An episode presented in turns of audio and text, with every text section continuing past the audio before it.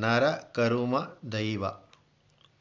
ಅರಸನೊಬ್ಬನಲ್ಲ, ಮೂವರು ಬಾಳನಾಳುವರು. ನರಕರಮ ದೈವಗಳು ತೊಡಕದಕ್ಕೆ ಸಾಜ. ಗುರಿ ಇಡದ ಮೊದಲು ಕೊನೆ ಇರದ ದರಬಾರಿನಲ್ಲಿ ಸರಿಯೇನು ತಪ್ಪೇನೋ ಮಂಕುತಿಮ್ಮ. ಹೀಗೆ ಮಾಯೆಯಿಂದ ನಡೆಯುತ್ತಿರುವ ಜಗತ್ತನ್ನು ಆಳುತ್ತಿರುವವರು ಯಾರು?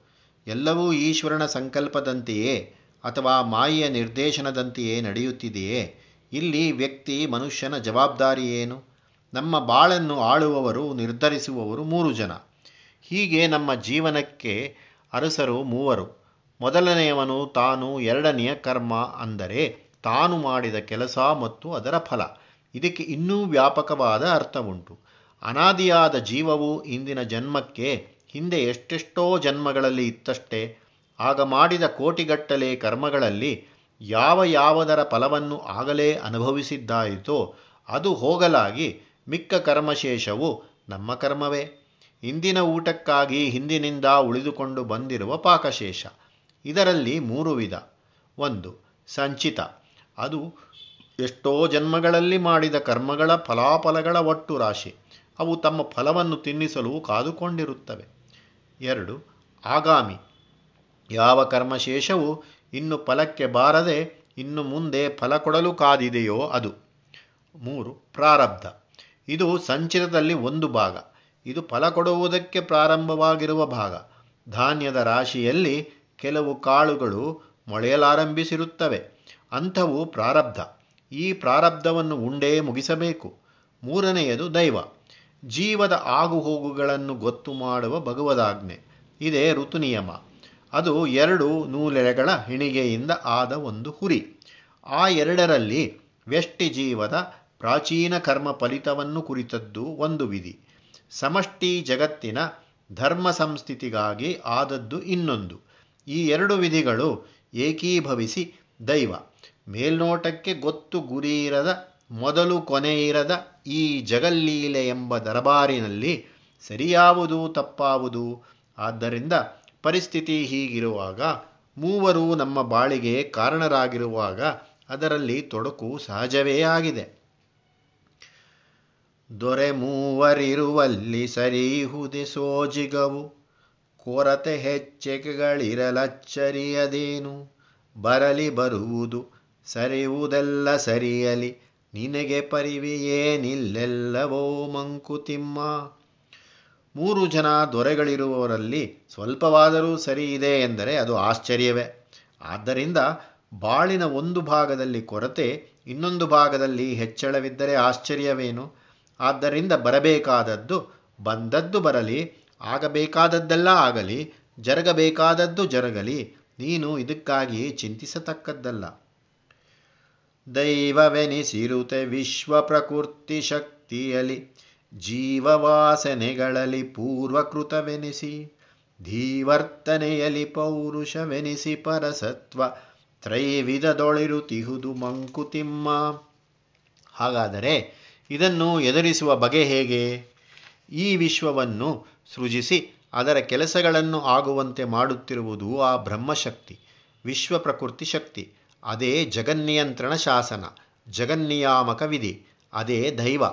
ಎರಡನೆಯದು ನಮ್ಮ ಜೀವದ ಹಿಂದಿನ ಜನ್ಮಗಳ ಕರ್ಮದ ಅಂಟುವಾಸನೆ ನಮ್ಮ ಪೂರ್ವಕೃತ ಜನ್ಮ ಜನ್ಮಾಂತರದ ಕರ್ಮವೆನಿಸಿದೆ. ಮೂರನೆಯದು ನಮ್ಮ ಬುದ್ಧಿಶಕ್ತಿ, ಮನುಷ್ಯನ ಸಾಮರ್ಥ್ಯ, ಅದೇ ಪೌರುಷ. ಈ ಮೂರು ಬೇರೆ ಬೇರೆಯಲ್ಲ. ಅದು ಆ ಪರಸತ್ವದ ಮೂರು ವಿಧ ಮಾತ್ರ. ಈ ಲೋಕವು ನಡೆಯುವುದಕ್ಕಾಗಿ ದೈವವಾಗಿ, ಅದೃಷ್ಟವಾಗಿ, ಧೀಶಕ್ತಿಯಾಗಿ ಆ ಪರುವಸ್ತುವೇ ಕೆಲಸ ಮಾಡುತ್ತಿದೆ. ಪುಣ್ಯ ಪಾಪ ಋಣಾನುಬಂಧ ವಾಸನೆಗಳಿವು ಜನ್ಮಾಂತರದ ಕರ್ಮಶೇಷದಂಶಗಳು. ಎಣ್ಣಿಕೆಗೆ ಸಿಲುಕದಾಕಸ್ಮಿಕ ಯದೃಚ್ಛಗಳು. ಸನ್ನಿಹಿತ ದೈವಿಕದೆ ಮಂಕುತಿಮ್ಮ. ನಾವು ಮಾಡಿದ ಒಳ್ಳೆಯ ಕೆಲಸ ಪುಣ್ಯ, ಮಾಡಿದ ಕೆಟ್ಟ ಕೆಲಸ ಪಾಪ. ಲೋಕದಲ್ಲಿ ಇದ್ದ ಮೇಲೆ ಲೋಕವ್ಯವಹಾರ ಅನಿವಾರ್ಯ. ತಾನು ಲೋಕದಿಂದ ತೆಗೆದುಕೊಳ್ಳುವುದು, ಲೋಕಕ್ಕೆ ಒಂದಿಷ್ಟನ್ನು ಕೊಡುವುದು ಇದೇ ನಮ್ಮ ನಿತ್ಯ ಜೀವನ. ಈ ದಾನಾದಾನ ರೂಪವಲ್ಲದ ಜೀವಿತ ಕರ್ಮ ಯಾವುದೂ ಇಲ್ಲ. ಇವು ಜೀವದ ಮೇಲೆ ಪರಿಣಾಮ ಮಾಡುತ್ತವೆ. ಅದು ಎರಡು ವಿಧವಾದ ಪರಿಣಾಮ. ಒಂದು ಸ್ವಾರ್ಥ ಪೋಷಕ, ಇನ್ನೊಂದು ಸ್ವಾರ್ಥ ಶೋಷಕ. ನಮ್ಮ ಭೋಗಕ್ಕಾಗಿ, ನಮ್ಮ ಸಂತೋಷಕ್ಕಾಗಿ, ನಮ್ಮ ಲಾಭಕ್ಕಾಗಿ, ನಮ್ಮ ಪುಷ್ಟಿಗಾಗಿ, ನಮ್ಮ ಪ್ರತಿಷ್ಠೆಗಾಗಿ ನಾವು ಮಾಡುವ ಕರ್ಮಗಳೆಲ್ಲ ಸ್ವಾರ್ಥ ಪೋಷಕಗಳು. ಆ ಉದ್ದೇಶಗಳ ಸಫಲವಾದಾಗ ನಮ್ಮ ಸ್ವಾರ್ಥಕ್ಕೆ ಪ್ರೋತ್ಸಾಹ ದೊರೆಯುತ್ತದೆ. ಹೀಗೆ ಸ್ವಾರ್ಥ ಬೆಳೆದಂತೆಲ್ಲ ನಾವು ಜಗತ್ತಿನಿಂದ ತೆಗೆದುಕೊಳ್ಳುವುದು ಹೆಚ್ಚುತ್ತದೆ. ಜಗತ್ತಿಗೆ ಸಲ್ಲಿಸುವುದು ಕಡಿಮೆಯಾಗುತ್ತದೆ. ಹೀಗೆ ಪ್ರಪಂಚ ಋಣ ಬೆಳೆಯುತ್ತದೆ. ಸಂಸಾರ ಸೂತ್ರ ದೀರ್ಘವಾಗುತ್ತದೆ. ಜಗತ್ತಿನೊಡನೆ ನಮ್ಮ ಸಂಬಂಧ ಹೆಚ್ಚುತ್ತದೆ. ಇದೇ ಋಣಾನುಬಂಧ. ಈ ಪುಣ್ಯಪಾಪ ಋಣಾನುಬಂಧಗಳ ಪೂರ್ವಜನ್ಮದಿಂದ ಜೀವಕ್ಕೆ ಅಂಟಿಕೊಂಡು ಬಂದಿರತಕ್ಕವು ವಾಸನೆಗಳು. ಇವು ಜನ್ಮ ಜನ್ಮಾಂತರಗಳಿಂದ ಬಂದಿರತಕ್ಕವು. ನಾವು ಲೋಕಕ್ಕೆ ಮಾಡಿರುವ ಸಾಲಗಳು ಕರ್ಮಶೇಷದ ಅಂಶಗಳು. ಇವು ಎಣಿಕೆಗೆ ಸಿಲುಕದಂತಾದ್ದು. ಅವು ಎಲ್ಲಿಂದಲೋ ಹೇಗೋ ಬಂದು ಬಿಡುತ್ತವೆ ಆದರೆ ಇದರ ಲೆಕ್ಕ ದೈವಕ್ಕಿದೆ. ಅದು ಒಂದು ಕರ್ಮಫಲವನ್ನು ಬಿಡದೆ ನಮ್ಮನ್ನು ಅನುಭವಿಸುವಂತೆ ಮಾಡುತ್ತದೆ. ಪ್ರಾರಬ್ಧ ಕರ್ಮಮುಂ ದೈವಿಕದ ಲೀಲೆಯುಂ ತೋರುವವ ದೃಷ್ಟಿ ವಿಧಿಯೆಂಬ ಪೆಸುರುಗಳಿಂ ಆರು ಮಳೆಬವರಿಲ್ಲವವುಗಳ ಬೇಗಗಳ ಪೌರುಷವು ನವಸತ್ವ ಮಂಕುತಿಮ್ಮ. ಹೀಗೆ ಈ ಪ್ರಾರಬ್ಧ ಕರ್ಮವು ದೈವದ ಲೀಲೆಯು ವಿಧಿ. ಅದೃಷ್ಟ ಎಂಬ ಹೆಸರುಗಳಿಂದ ನಮ್ಮ ಈಗಿನ ಜೀವನವನ್ನು ರೂಪುಗೊಳಿಸುತ್ತಿವೆ. ಅವುಗಳ ವೇಗವೆಷ್ಟು ಅಂದರೆ ನಮ್ಮ ಜೀವನದಲ್ಲಿ ಅವುಗಳ ಪ್ರಭಾವವೇನು ಎಂಬುದನ್ನು ಅಳೆಯಲು ಸಾಧ್ಯವಿಲ್ಲ. ಅವುಗಳ ಕಾರಣದಿಂದ ನಾವು ಈಗಿನ ಜೀವನದಲ್ಲಿ ಯಾವ ಕಷ್ಟ ಸುಖಗಳನ್ನು ದುಃಖ ಸಂತೋಷಗಳನ್ನು ಪಡಬೇಕು, ಯಾವ ಜವಾಬ್ದಾರಿಯನ್ನು ನಿರ್ವಹಿಸಬೇಕು, ಯಾವ ರೋಗಗಳನ್ನು ಅನುಭವಿಸಬೇಕು, ಯಾವ ವಿಯೋಗ ಸಂಯೋಗಗಳನ್ನು ಸಹಿಸಬೇಕು ಎಂಬುದು ಯಾರೂ ಊಹಿಸಲು ಸಾಧ್ಯವಿಲ್ಲ. ಹಾಗಾದರೆ ಇವೆಲ್ಲವನ್ನು ವಿಧಿಯೇ ನಿರ್ಧರಿಸಿ ಬಿಡುವುದಾದರೆ ನಮ್ಮ ಗತಿಯೇನು ನಮ್ಮ ಜವಾಬ್ದಾರಿ ಏನು? ನಮಗೆ ಯಾವ ವಿಧದಲ್ಲೂ ಸ್ವಾತಂತ್ರ್ಯವಿಲ್ಲವೇ? ಖಂಡಿತ ಉಂಟು ಎನ್ನುತ್ತದೆ ಕಗ್ಗ ಇಷ್ಟೆಲ್ಲ ಹಳೆಯ ವಾಸನೆಗಳು ನಮ್ಮನ್ನು ಆವರಿಸಿಕೊಂಡಿದ್ದರೂ ಇಲ್ಲಿರುವ ನರಸತ್ವ ಎಂದರೆ ಪುರುಷ ವಿವೇಕ. ಅದು ಮಾತ್ರ ಇಂದಿನದು, ಹೊಸದು. ಪೊಸರ ಸಂಬೇರಿಗನುದಿನ ಮೊದವಿಧರೆಯಿಂದ ಸಸಿಗೆ ಹೊಸ ತಳಿರ ತಳೆಯಲಿ ಮುಡಿಸುವಂತೆ, ಹೊಸ ಸೃಷ್ಟಿ ಸತ್ವಮೆತ್ತಣ್ಣಿನೋ ಬರುತನ ದಿನಂ ಹೊಸತಾಗಿ ಪುದು ಜಗವ ಮಂಕುತಿಮ್ಮ ಗಿಡದ ಹಳೆಯ ಬೇರಿಗೆ ಭೂಮಿಯ ಹೊಸ ಸಾರವತ್ತಾದ ರಸವು ಒದಗಿ ಬಂದು ಅದರ ಬೆಳವಣಿಗೆಗೆ ಕಾರಣವಾಗುತ್ತದೆ. ಹಾಗೆ ಅದು ಹೊಸ ಚಿಗುರನ್ನು ಪಡೆದು ಬೆಳೆದು ಹೂ ಹಣ್ಣುಗಳನ್ನು ಬಿಡುತ್ತದೆ. ಹಾಗೆಯೇ ಹಿಂದಿನಿಂದ ಬಂದ ಸೃಷ್ಟಿಗೆ ಅಲ್ಲಿರುವ ಮನುಷ್ಯನಿಗೆ ಎಲ್ಲಿಂದಲೋ ಹೊಸ ಸೃಷ್ಟಿ ಸತ್ವವು ಬಂದು ಜಗತ್ತನ್ನು ಮನುಷ್ಯನನ್ನು ಹೊಸದಾಗಿಸುತ್ತಲೇ ಇರುತ್ತದೆ. ಶ್ವಸನ ನಾಗ ಸದಿನೆಳಿದ ದಿಗ್ಗುಹಗಳಲ್ಲಿಯೂ ತುಸಿರಾಗಿ ನಮ್ಮೊಳವಾಗ ಮಾಡುವಂತೆ ವಿಸರಸತ್ವ ಮದೊಂದತ್ತನಿನೋ ಬಂದು ನಮ್ಮ ಸುಗಳೊಗೌತಿಹುದು ಮಂಕುತಿಮ್ಮ. ಗಾಳಿಯು ಆಕಾಶದಿಂದ ಇಳಿದು ಪರ್ವತಗಳಲ್ಲಿರುವ ಗುಹೆಗಳಲ್ಲಿ ಅಳೆದು ನಮ್ಮಲ್ಲಿ ಉಸಿರಾಗಿ ಯಾವಾಗಲೂ ಆಡುವಂತೆ ಎಲ್ಲೆಲ್ಲಿಯೂ ಹರಡಿರುವ ಸತ್ವವೊಂದು ಎಲ್ಲಿಂದಲೋ ಬಂದು ನಮ್ಮ ಪ್ರಾಣಗಳಲ್ಲಿ ಸೇರಿ ಹೋಗುತ್ತಿದೆ. ತೋಯಿಸುತ್ತ, ಬೇಯಿಸುತ್ತ, ಹೆಚ್ಚುತ್ತ, ಕೊಚ್ಚುತ್ತ, ಕಾಯಿಸುತ್ತ, ಕರೆಯುತ್ತ ಹುರಿಯುತ್ತ ಸುಡುತ್ತ. ಈ ಅವನಿಯೊಳೆಯೊಳೆಯೊಮ್ಮೆಯ ಬಾಳ ನಟ್ಟು ವಿಧಿ ಬಾಯ ಚಪ್ಪರಿಸುವನು ಮಂಕುತಿಮ್ಮ. ವಿಧಿ ನಮ್ಮ ಬಾಳನ್ನು ಏನೇನನ್ನು ಮಾಡುತ್ತಿದೆ? ಅದನ್ನು ಒದ್ದೆ ಮಾಡುತ್ತದೆ, ಬೇಯಿಸುತ್ತದೆ, ಹೆಚ್ಚುತ್ತದೆ, ಕೊಚ್ಚುತ್ತದೆ, ಕಾಯಿಸುತ್ತದೆ, ಕರೆಯುತ್ತದೆ, ಹುರಿಯುತ್ತದೆ, ಸುಡುತ್ತದೆ. ಈ ಭೂಲೋಕವೆಂಬ ಒಲೆಯಲ್ಲಿ ನಮ್ಮ ಬಾಳನ್ನು ಹೀಗೆ ಅಡುಗೆ ಮಾಡಿ ತಿಂದು ಬಾಯನ್ನು ಚಪ್ಪರಿಸುತ್ತದಂತೆ. ಪರಬ್ರಹ್ಮನ ವಿಧಿಯ ನೇಮಿಸುವುದೇತಕೆನೆ ನರಜಾತಿ ಸಾನುಭೂತಿಯ ಕಲಿಯಲೆಂದು ಪರರೆಂಬರಿಲ್ಲ ಆತ್ಮಾಂಶರೆಲ್ಲರೆನ್ನುತ್ತೆ ಬೇರೆ ಬೇರೆ ನೀನು ವಿಶ್ವದಲ್ಲಿ ಮಂಕುತಿಮ್ಮ. ಹಾಗಾದರೆ ವಿಧಿ ಕ್ರೂರಿಯೇ? ದೈವ ಮನುಷ್ಯನ ಸಂಕಟದಲ್ಲಿ ಸಂತೋಷ ಪಡುವ ಸ್ಯಾಡಿಸ್ಟೇ? ಅಲ್ಲ. ಲೋಕದ ವಿಷಯದಲ್ಲಿ ಸಹಾನುಭೂತಿಯನ್ನು ಮನುಷ್ಯ ಕಲಿಯಲೆಂದು ವಿಧಿಯನ್ನು ಪರಬ್ರಹ್ಮನು ನೇಮಿಸಿದ್ದಾನೆ. ಲೋಕ ಸಂಪರ್ಕದಿಂದಲೇ ಸ್ವಾರ್ಥಕ್ಷಯ. ಪ್ರಪಂಚ ಘರ್ಷಣೆಯು ನಮ್ಮ ಹೃದಯ ಗ್ರಂಥಿಗಳನ್ನು ಸಡಿಲಿಸುತ್ತದೆ. ಮನಸ್ಸನ್ನು ಗಟ್ಟಿ ಮಾಡುತ್ತದೆ ಬೆಂಕಿಯ ಕಾವು ಚಮ್ಮಟಿಗೆಯು ಪೆಟ್ಟು ತಟ್ಟಿದಾಗ ಲೋಹ ನಾಣ್ಯವಾಗುತ್ತದೆ. ಮಡದಿ ಮಕ್ಕಳ ಪೇಚಾಟ, ಬಂಧು ಬಳಗಗಳ ಕಚ್ಚಾಟ, ಅಂಗಡಿಯವನ ಕೂಡ ಗುದ್ದಾಟ, ಬ್ಯಾಂಕುಗಳಲ್ಲಿ ಬಂಡಾಟ, ಆಫೀಸುಗಳಲ್ಲಿ ಒದ್ದಾಟ, ಇಂಥವೆಷ್ಟೋ ಜೀವದ ಗಟ್ಟಿಗಂಟುಗಳನ್ನು ಹಿಸುಕಿ ಬೇಯಿಸಿ ಮೆತು ಮಾಡುತ್ತವೆ. ಜೀವದ ಸೊಟ್ಟುಗಳನ್ನು ನೇರ ಮಾಡಿ ಅಳ್ಳಕಗಳನ್ನು ದಟ್ಟವಾಗಿಸುತ್ತವೆ. ಅಹಮೇಕ ಭಾವವನ್ನು ತೆಳುವು ಮಾಡುತ್ತವೆ. ಜೀವ ಸಂಕಟವನ್ನು ಇನ್ನೊಬ್ಬರಲ್ಲಿ ಕಂಡಾಗ, ಇನ್ನೊಬ್ಬನಿಗೆ ಕಷ್ಟ ಬಂದದ್ದು ಕಂಡಾಗ ನಮ್ಮ ಮನಸ್ಸು ಅವನನ್ನು ಸಂತೈಸಲು ಹೋಗುತ್ತದೆ. ಇದೇ ಸಹಾನುಭೂತಿ. ಆಗ ನಮ್ಮ ಅಹಂ ಸ್ವಲ್ಪ ಕಡಿಮೆಯಾಗಿ ನಮ್ಮ ಮಮತಾಕ್ಷೇತ್ರ ವಿಸ್ತಾರಗೊಳ್ಳುತ್ತದೆ.